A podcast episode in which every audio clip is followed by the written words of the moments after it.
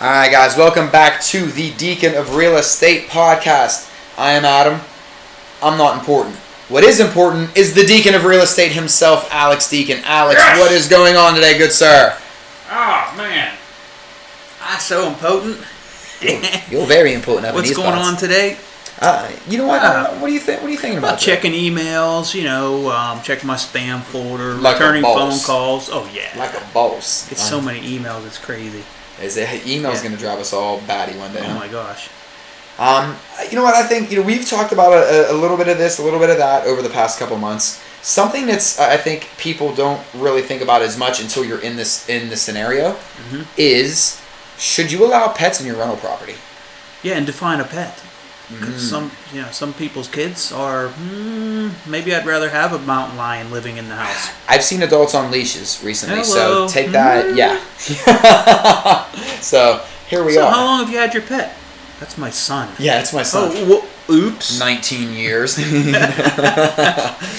um, so, so with this, I mean, this is obviously th- this is one that you, you kind of, at least for me, somebody that's typically just been on the, the renting side of you know the renter, uh, the the tenant, so to speak. I um I've sometimes it can be difficult when, when you own a pet, you know, uh, no matter the size. Um, let's talk pros and cons, Alex, because uh, you, I mean, I think we all kind of know some of the cons, but Well- let's talk pros and cons. Let me let me hit you up with a fact. I mean a quasi fact. The quasi fact. So, so anyway, in the U.S., what I'm told, like around 44% of U.S. citizens' households have a dog. I've heard that. Yeah, I've heard that too. Uh, It might be a quasi fact. I'm not sure. Might be. And 35% have a cat. So I guess they don't go into like reptiles and rats I guess and not. stuff like yeah, that. Yeah, like people that have like snakes and spiders Yes. and stuff. Yeah, I don't know. But and and Americans in general was spent somewhere around sixty billion billion, okay, sixty billion dollars a year on their pets. So what I'm saying is if you're a landlord, do you want to eliminate maybe half of the population or more? Uh, so we you know, we manage 650 units. We have other clients and they say, well, "We don't want any pets." okay, it's going to be harder to rent. Now, I understand why you don't want pets because I have nothing against pets. I have two dogs. I love them vehemently. I right? also I also love. I my wanted to use that word. I think I said it right. You said it right. Yeah, But it's spelled vehemently, vehemently. so I shouldn't say it that way. Vehemently. Sounds like Vehemently. premonition. say it. What, how you say it? Vehemently. Vehemently. Yeah, I'm probably saying it wrong too. No, I think it I've always good. said vehemently. or So what were, vehemently. what were we talking about? Pets? How much I love my How much you pets, love your pets. vehemently. Vehemently. Yes, that means I like them a lot, basically. I love my pets. Grammar. Okay, so my point is, I understand it's not the pet's fault. It's typically the owners, right? The owners mm-hmm. don't take care of their pet. They don't mm-hmm. take them for walks. They don't clean up their poop. They let them pee everywhere. And believe me, we've seen pets do a lot of damage. Mm-hmm. So I fully understand why you wouldn't want to rent to a tenant who has a pet. Now, that being said, what we'll typically do here is I'll give you an example. I have a nine unit building. There's like no yard, there's nowhere to take the pets and whatever. So, this building, it could be somewhat cat friendly. Okay, it's definitely not a dog friendly building. I would not rent this building to someone who had a dog. Um, that's just my choice. Now, if I did, could I get more rent? I probably could. But you, you have nine units. Let's say one of the tenants' dogs is barking all day. Right. Now you have an issue, you know, and it's just it becomes more of an issue than what you had planned. And then it's like the domino effect. One issue Yeah, breeds so the next issue. You ha- so I guess what I'm saying is certain properties should not be pet friendly. Okay. Could be maybe a cat because cats aren't you know barking all day. Now some single family homes, like you rent a single family home, there's a lot of cases where those folks are going to have a pet. You know they have a couple kids, they're probably going to have a dog. So if you eliminate those from your tenant pool, then it's going to take longer to rent your property. Mm-hmm. So what we do to combat that is we might ask for a pet deposit.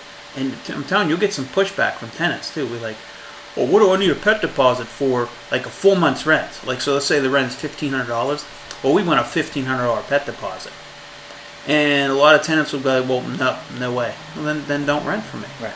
Because fifteen hundred dollars, that I mean, that dog can literally destroy a whole house of carpet. That's going to cost three thousand dollars to replace.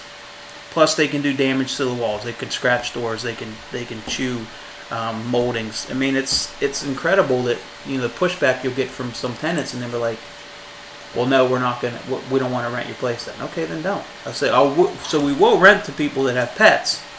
It just depends on the property. It depends on if it's my property or if it's one of our owners, and they're you know they're adamant about no pets or only cats or only small dogs under 40 pounds. So it, it's really a personal preference, but you just need to know as a landlord what you're getting into when you say, "I don't want pets." Mm-hmm. You know, and it's not good or bad. I'm just saying it's a personal choice, and then you, you leave it at that and, and run and run with it. be smart about it. Yeah, and I mean, th- this is something too that typically, and I, I mean, again, I'm, I'm very green with this, so uh, this is just a, a naive question that I'd like to propose to you, but in a way, you know, when you're saying like, you know, basically don't ostracize half the population like that, you know, that has pets, wouldn't you want? I mean, is there? I guess the question is, is there more stability in your experience? When you do get that family that might be renting, where it's like the, the, the wife, the husband and wife, the two kids, the dog, versus the two buddies that are renting the house for a little while, you know, while they're doing this or that. You know, I, it, granted, I guess the pet might cause some damage, but maybe not as much damage as like the two fresh out of college kids that are still being, you know, you know sure, what I mean? sure. There's no way of knowing that either. There's Exactly. just, there's just no way of knowing that. But you know, lots of investors will say, "No, we don't want pets. That's it. That's just that, that's it. That's that is our policy, and that's fine." So rather have the risk of you know, you know, having a pet go in there and do damage. Let's just eliminate that risk. But you're also eliminating uh, half of the population, right? I I like how you said taking the pet deposit because that's a great way to kind of meet in the middle. It's that compromise of kind of like making everybody happy.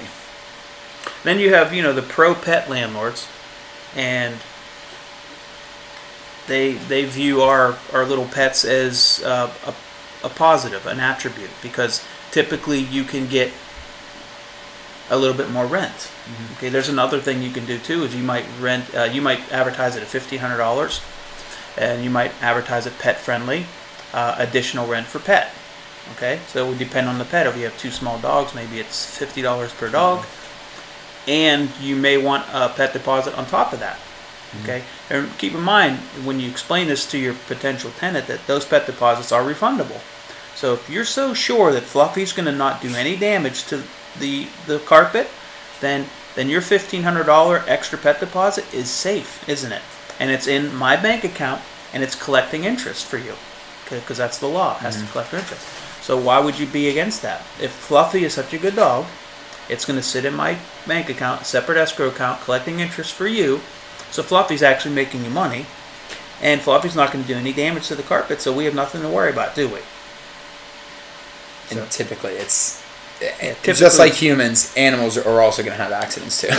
And the, the, here's the, the the flip side of the coin is if you say no pets, I can I can tell you I don't know how many times, but it's a lot that ends up a pet being there anyway. Mm-hmm. Pet ends up being there. yep. You know. Because one in the mindset in Here- today's here's what I get. Oh, we're just we're just pet sitting. How many times have you actually pet sitted for somebody? Never I in my you life. Know, my mom's dog or mm-hmm. my grandmother's poodle, whatever. We're gonna pet sit, but yeah, it's always the case. Mm-hmm. Oh yeah, we're pet sitting. It's my it's my sister's dog. Mm-hmm. So I'm telling you, you, you rent to somebody. There's a really good chance they're just gonna slide in their their pet under the radar. Something's better to just protect yourself from the jump. That way, Yeah. you don't run into that. Yeah, that's a good point. Maybe just yeah, make it pet friendly. But again, that's your choice, and there are pros and cons. Believe me. So Like I and I, I absolutely understand both sides of it too. Because like for for myself, I, I I mean I have a dog, but I am I typically am pretty allergic to animals. Uh, but like cats for me is like the the death punch. Mm-hmm. Like I can't even walk into a house that if somebody has a cat, like Right. my, my throat will start closing up on me. oh like, yeah, that's bad. Mm-hmm. that's the other thing you need to think of, Adam. Is when you rent to someone who, let's say, is allergic to cats, uh, but the prior tenant had a cat. Um, sometimes cleaning the carpet. I mean, sometimes I know there's a re- residual cat dander or whatever that just stays with the property. So you have to be careful with that too. Mm-hmm. Yeah. You know. Yeah, that's one thing that. So I absolutely, you know, from from a, from you know a tenant side of it, Um, but I will say this: I know that there are some there are some landlords out there that lost money, at least from me over the years, because they didn't um, they didn't accept pets. So, and I'm not I'm obviously not going to tell anybody how to run their their properties, but There are certain insurance companies that you know, may they may frown upon certain dog breeds too. You know, like pit bulls, bulls and and, stuff. stuff, Right. like that. I mean, pit bulls. I, I love pit bulls, but it's it's really the owners that cause them to be. I think you totally know agree. mean and, and nasty.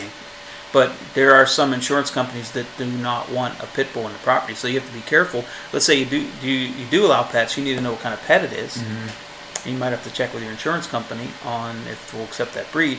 And two, I mean, what happens? And this is a question I'm asking myself. What happens if somebody moves in a pet and it is a pit bull, and that pit bull does and hurts somebody? I was about to ask you that question. Where Well, would I- that liability fall? I have no idea. There's so many variables in this business that I don't know how that would affect me as a landlord. Will my insurance cover it? I'll be like, oh, look, I didn't know that, That they, they were that they had a dog. Right. Well, here's the devil's advocate talking. Well, shouldn't you be checking on them?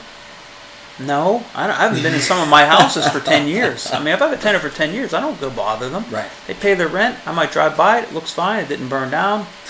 I'm good. They No don't call me. There's no issues. They're happy. I'm happy. But they have a pit bull, and the pit bull bit, you know, little Sally next door and ripped her leg off. Right. And now the insur- now insurance company. Now we have uh, the the shyster, you know, attorney Irwin- that has their billboards up uh, um, along the, along the highway, and they say, "Well, we'll get money for you because, damn it, you deserve it." Now you're getting sued, Mm-hmm. and is your insurance company going to cover you? I don't know. But that's why you don't never buy a property in your personal name. You buy it in an LLC. There you So go. there's just there's so many like different scenarios you can never p- completely insulate yourself from some sort of nasty lawsuit or something that could happen. So there again, there's pros and cons of do, should I have pets? Should I should I not? So I guess maybe bullet point is should I allow pets? If you allow pets, you're going to open up your market to another 50% of the population. If you allow pets, you're probably going to get more rent. If you allow pets, you're probably going to get you should get a pet deposit right on top of maybe more rent. So those are the pros. The cons are if you allow pets, pets can cause damage. Pets can can bite people or hurt people. Um, pets can be a problem when trying to show the property. So let's say that tenant's lease is coming up and they're moving out, but they work all day and their their pet's not crated. Then is it clearly stated in your lease that the pet needs to be crated because you want to show it to potential tenants and you can't show it because the pet's in there? And what and like you said, what constitutes a pet? Because I I live in Elliott, Mm-hmm. and somebody actually has pet chickens, and I'm not making Wow. this up. Yeah. And I mean, literally every morning I wake up to these to these roosters and chickens, and it's um, but it's it's comical in a way. But it, that's people. It's a pet to some people, you know. Yeah. So it's one of those where I guess be clear about what you accept and don't accept as pets. And it's would you find that it's okay to say, hey, listen, we accept cats, dogs, birds, but nothing pet, nothing exotic, nothing that you know. I mean, those those are fair things to put. in Yeah, I don't think there's any law that says you can't turn down a certain pet or a certain breed of pet. But I, there there are some new things that have come up recently, maybe in the past five years, that uh, service dogs, Yeah. like emotional support Mhm. animals, Mhm. Which I think is is good and it's bad. I think a lot of times it's just BS. Right. Oh, it's emotional support dogs. I have to pet Fluffy every two hours, otherwise I have a, de- a, de- a depression episode or something. I'm like, okay, whatever. But if they have an emotional support dog or animal, and they say that they do, you you have to really tread lightly. You can't turn those people down. Right. You can turn them down because their credit sucks, or they don't make enough money, or they had a bad landlord reference, but you can't essentially say no pet. And I don't even know if you can essentially charge more money for the pet, or if you can even get a pet deposit. I don't know. There's a fine line there on emotional support animals. There is an exception to that rule, even in public places, whether it be eateries, shopping places. I mean, they're you know retail establishment. Anywhere you go, I, I think service dogs. It's it's almost like they're they're they have. Mm-hmm. I mean, service dog's different because that's like a blind person or some might have a service dog, Mhm. but emotional support, emotional support. You know, it's just it's a new one. Right. this is America, folks. It's Land of opportunity, but land of you know bureaucracy and, and headache too. So. Yeah, exactly, exactly. Um, but I like that. I like that though. So it does sound. But you have two pets. What are your pets' names, real quick, before before we head out? My pet's name uh, is Ava. She's a miniature Shih Tzu, and Annie. She's a uh, I think it's a miniature Pomeranian. A- Yeah, she's a- yeah. they're they're both about ten pounds. Yeah. Yeah, I love them. 10, 10 pounds. It's we have uh, we have a friend who has like a fifty pound dog, and I had that fifty pound dog in my car one time with my friend, and we were we were driving somewhere, and the man when that dog wants to come up front, you're not stopping it. Yeah, that's the thing with me. I've always had to keep it with small dog Yeah. because I mean I might weigh sixty pounds. Right. A fifty pound dog is is just oh my god, this dog had to, had to sit up front with with my friend, and I'm like, I put my arm there, and it's like, what's that? Your arm? Get get that out of here! But my ten pound dog, I just grabbed by the leg and throw it in the back. I said, get get in the back. Yeah. So yeah, um, I love the I love the little dogs. Little dogs, little poop, There you go. and that's it's all good for me. little mess makes Yeah. makes it easier makes it easier but there you go guys i mean that's why uh, you should or should not i mean those are pros and cons and obviously we're not here to tell you what to do this is just great advice from somebody that's been doing this for for a couple decades now and what you've seen over the years and and you know again it's it, ultimately um, why would you want to i don't know why would you want to It's pros and cons. Pros and cons. Yeah, that's it. Pros and cons. So, guys, this has been another broadcast here on the Deacon Hoover Radio Network. Make sure you're checking out our info on dhrea.com. dhrea.com forward slash learn is where you'll find all of our uh, informational broadcasts, uh, not only here for the, the Deacon of Real Estate podcast, but the Realer Nation podcast as well. Um, make sure you're checking out at Deacon Hoover on Twitter. Follow us on, or yeah, follow us on Twitter at Deacon Hoover. Like us on Facebook, uh, Deacon Hoover Real Estate Advisors, uh, and look for our broadcast iTunes, Google Play, Spreaker, uh, you name it. Look at your favorite uh, podcasting service. We I guarantee you that we're probably on there. So for Alex, uh, myself, and for everyone else here at Deacon Hoover Real Estate, thank you very much. We appreciate you, and we will see you next time.